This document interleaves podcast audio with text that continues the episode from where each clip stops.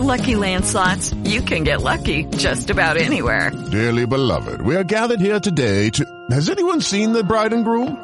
Sorry, sorry, we're here. We were getting lucky in the limo and we lost track of time. No, Lucky Land Casino, with cash prizes that add up quicker than a guest registry. In that case, I pronounce you lucky. Play for free at LuckyLandSlots.com. Daily bonuses are waiting. No purchase necessary. Void where prohibited by law. 18 plus. Terms and conditions apply. See website for details.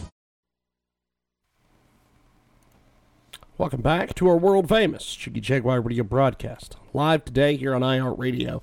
We have a fantastic guest with us today. Dr. Sal joins us on the broadcast. He's a uh, got a uh, just amazing, amazing background. Senior science advisor to Men's Health Network, past chair, chair emeritus of the American Public Health Association, former alumni association board member of the Columbia University of School of Health of Public Health. He joins us today here on the telephone to kick off our broadcast day. How are you, sir? I'm doing just splendidly well. How are you? Pretty good, actually. Now there is a uh, a lot going on in the uh, in the world around us. Uh, always a good time to have you on the broadcast today. And uh, first of all, let's talk a little bit about uh, some of the different things that that you're concerned about out there uh, that people need to be speaking out about and, and talking about. Yes, and thank you uh, having me on today to talk about. Yes, uh, I'm working uh, with the Men's Health Network, which is the largest and oldest advocacy and educational group for men's health. We've been around for 25 years, and uh, what we do is uh, provide educational outreach, public advocacy, policy, legislative support uh, to help boys and men advance their health. And what we're what would I'd like to talk about a little bit today is something that's pretty uh, hot in Congress these days, and that's pharmaceuticals and then the cost of pharmaceuticals. We we at Men's Health Network believe that uh, making pharmaceutical products uh, reasonably priced for the out-of-pocket cost for uh, men and boys and all Americans really uh, is the best way to uh, enable them to enhance their health. If you can't afford your medications and the out-of-pocket costs are too high, you don't take them. So we're constantly watching uh, what uh, that landscape looks like. Right now, uh, we see several proposals from the administration as well as floating through Congress and in the private sectors that we think uh, you know need to be weighed in on, and they're all looking to do the right thing, which is manage the cost of prescription medicines. But some of the proposals we think do it in a way that is also going to hurt the other end of the spectrum, which is access to these medicines, either through access controls or through uh, ratcheting down the, the, the cost of medicines or what gets reimbursed to pharmacy organizations and pharmaceutical industry to the point where their innovation is chilled. Well, t- talk to us about some of these different programs that are out there. Well, uh, you know, I've been practicing clinical pharmacy for almost uh, 50 years, not quite 50, uh, but I remember a time when prescriptions were paid for out of pocket by people, uh, and local pharmacists, uh, you know, managed the pricing pretty well, but still a lot of people were getting their medications uh, because they couldn't afford them. We saw the rise in uh, insurance companies and health insurance companies uh, in the late 60s, uh, early 70s. We saw the evolution and development of entities called pharmacy benefit management companies. And these PBMs, as they're called, became very, very important in the distribution cycle because what they wanted to do, which they did to a certain extent, was negotiate good contracts, volume purchasing contracts with uh, concessions on overall price, uh, and then they also helped administer the reimbursement for the medications, so it was much easier for people to get their medicines and have it paid for by private insurance or Medicare insurance uh, or even Medicaid in some cases. And all along the way, as these PBM companies began to grow and grow and grow, uh, they became more and more powerful, better adept at negotiating prices. And all along the way, the promise to the American public to the consumers were that they were going to pass along any savings from these negotiated prices to the consumer. And, and I'm afraid we're just not seeing that uh, happen. Uh, what we see happening is a very complex system that's almost Byzantine and very heavily veiled in what they do and how they do it. We see insurance companies buying up pharmacy benefit management companies and pharmacy benefit management companies actually buying up insurance companies. Uh, and this creates a, a system where you can't track where the money's going. But on the other end, we continually see uh, patients having to pay increasing amounts for out-of-pocket costs, even though the negotiated prices seem to be pretty heavily worked on. So Congress is trying to tackle it. Unfortunately, in typical Nancy Pelosi way, uh, you know, it's uh, kind of this approach. We have to pass the legislation before we see what's in the legislation. Some of the remedies that are being recommended, Men's Health Network believes, are a little draconian and, and will hurt on other things. So we've actually come up with five principles that legislators might want to think about and people in evaluating legislation might want to think about to help make this uh, process benefit people rather than benefit insurance companies and PBMs. Now, what what what are some of these uh, some of these things you guys have come up with? Uh, good common sense notions. Uh, first of all, whatever system is put in place, it should be simple enough for the American public to understand and to follow the money. Uh, as I said, that a lot of what happened now is mystery, mysterious, veiled in secrecy, uh, overly complicated, and that erodes the trust of everybody, whether it's a voluntary health association like Men's Health Network, or mom and pop, or uh, you know, retirees, or even members of Congress in trying to figure out what's going on. So whatever is done has to be a lot simpler than what we're doing now. Uh, the other is go back to the reason that these PBM companies began and what they promised was to Americans back in the late 60s, early 70s, pass all of these cost reductions and negotiated price concessions back to the public. Not, and yes, they're entitled to make a, a reasonable profit, just like they say of the pharmaceutical companies, but there has to be transparency as what's negotiated, what's passed back to the public versus what they get and how they how they use that money. United Healthcare, for example, posted a five billion dollar profit just in the last quarter, and a lot of that was driven by their uh, you know their prescription benefit uh, uh, type program. So you know wh- where's all that money going? The, the third is don't do things that restrict access to care there need to be lists of preferred medications. We believe that. But some of the things that are also being suggested, such as step therapy, where you've got to try one medicine, and if it fails, you get on to the next medicine in a series of advanced medicines, and after that fails, you get on to the next one. Uh, we, we like to call that Men's Health Network fail first approach, not step therapy. I mean, can you imagine if that was the approach that we took in aircraft, where you put a part in wait till it fails, then put a better part in, and if that fails, put a better. My gosh, the the, the toll and would be unbelievable, and we just wouldn't have a tolerance for it. So why do we accept these kinds of access restrictions in our health care, which is really a matter of life and death with a lot of folks?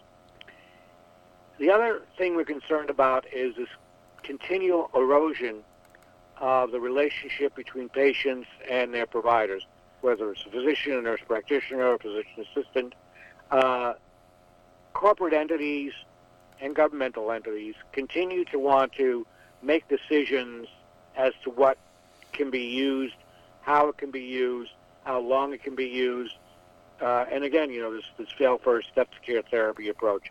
We really feel, and, and in other companies uh, who call themselves not-for-profits, uh, like uh, do evaluations, quote unquote, of the the, the worth of a technology or a treatment or a medicine. Uh, and that really, and then they post guidelines. And that really takes away the relationship between a patient and a physician and the ability for a patient to express a desire to have a certain kind of therapy. Uh, that needs to be provided, uh, uh, preserved. And the last, no price fixing by the government or price setting by the government.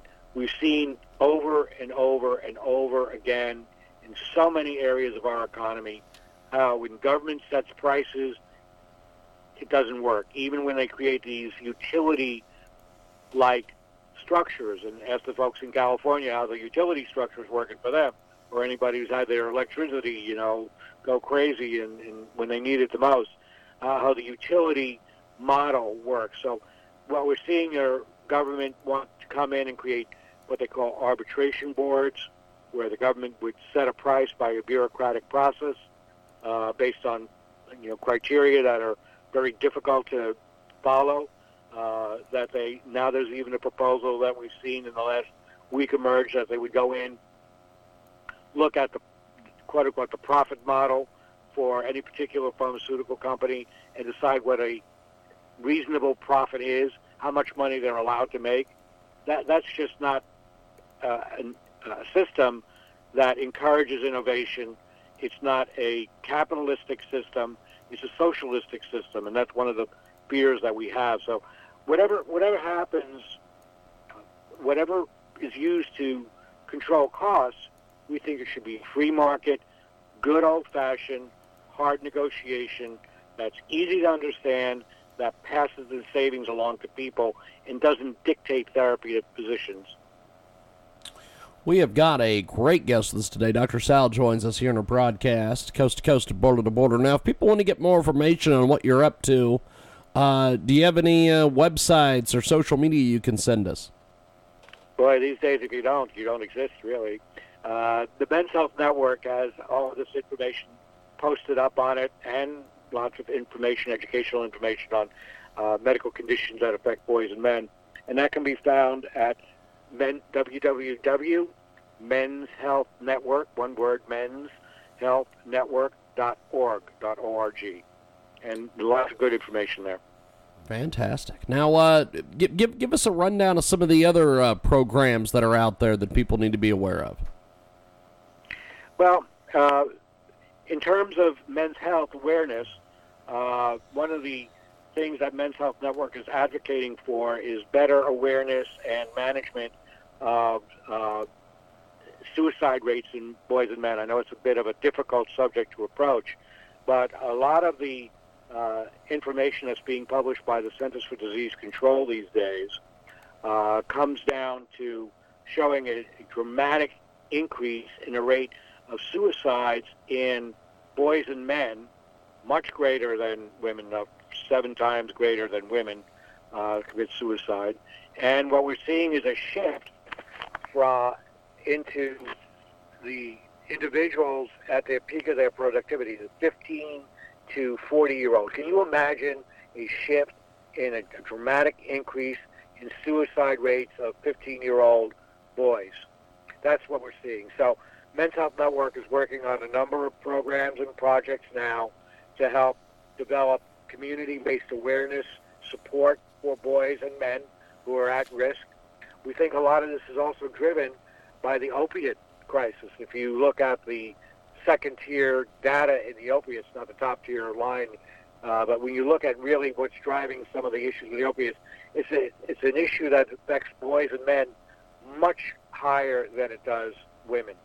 Uh, so we are constantly struggling to help to provide programs and projects that are created for boys and men uh, that will help uh, mitigate the problem of opiate addiction. Fantastic stuff. We're going to take a uh, brief time out, and when we come back, we are going to cover another topic here with Dr. Sal. We've got more coming up on the other side, back here in a few moments. Segment. And uh, you mentioned uh, before we came on, you you you had a, a, series of topics you wanted to get into. What what what's what's the next topic you want to cover here, my friend?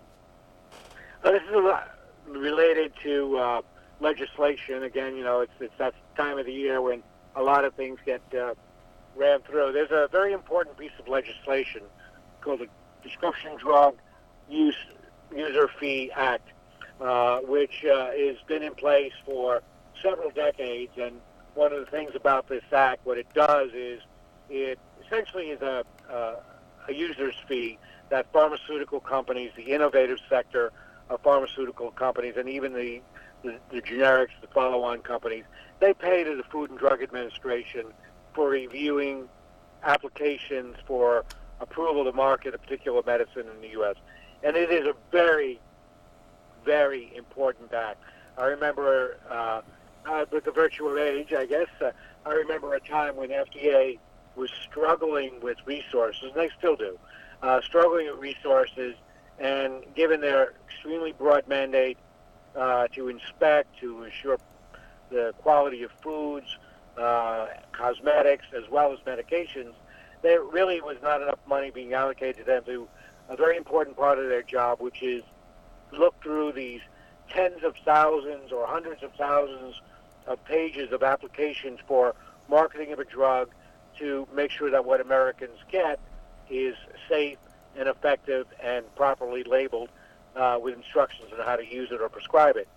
Uh, way back, I'd say in the 80s, uh, late 80s, industry, pharmaceutical industry, and FDA uh, came to agreement that a user fee would be appropriate.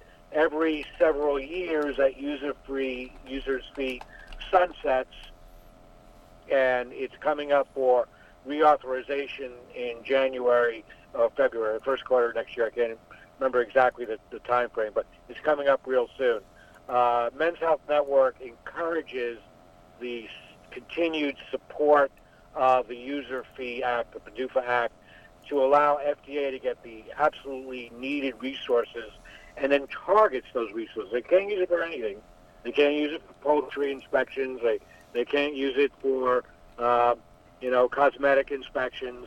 Uh, they have to use it for approval. They can't even use it for advertising regulation. They have to use it for approval of new medications, and we feel that that is a very, very important component for boys and men and their families. So we encourage uh, any folks who are into this uh, policy stuff to think about that legislation as a very important un- upcoming piece of legislation.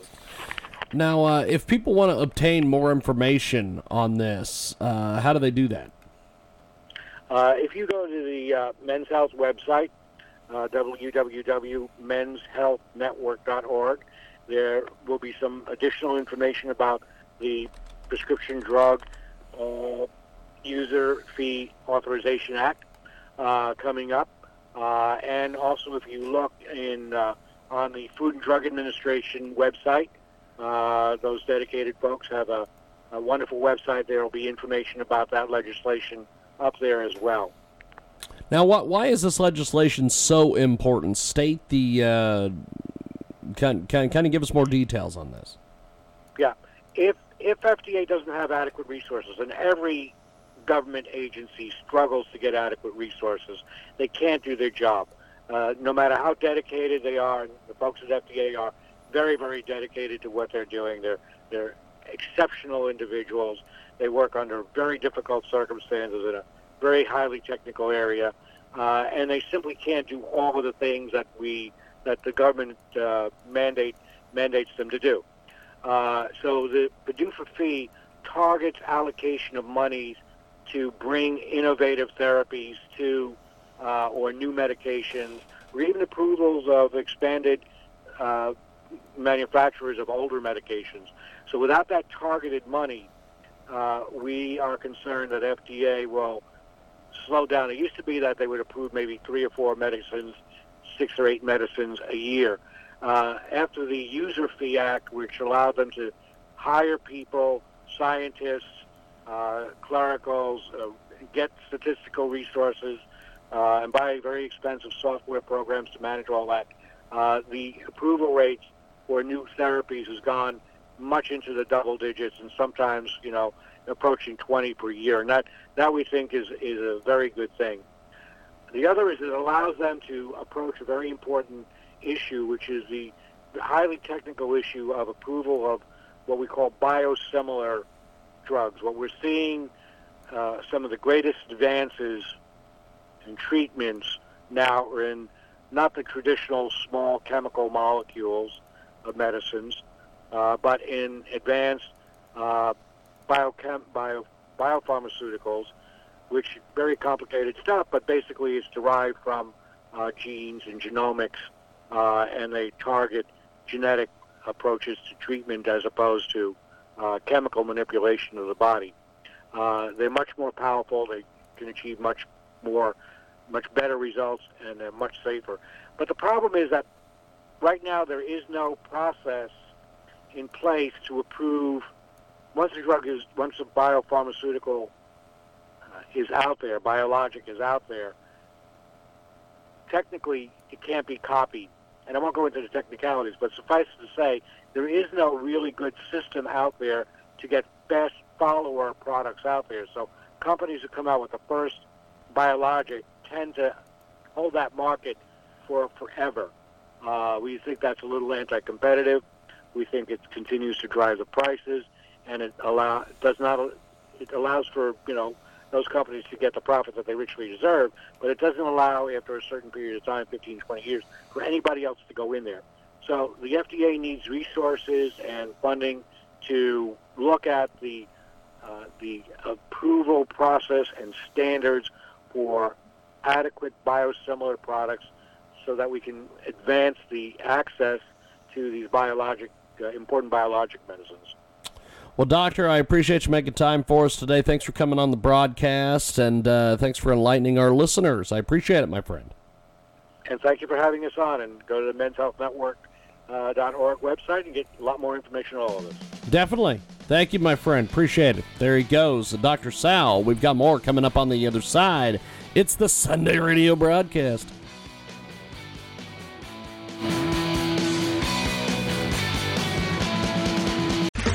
Okay, round two. Name something that's not boring. A laundry? Ooh, a book club.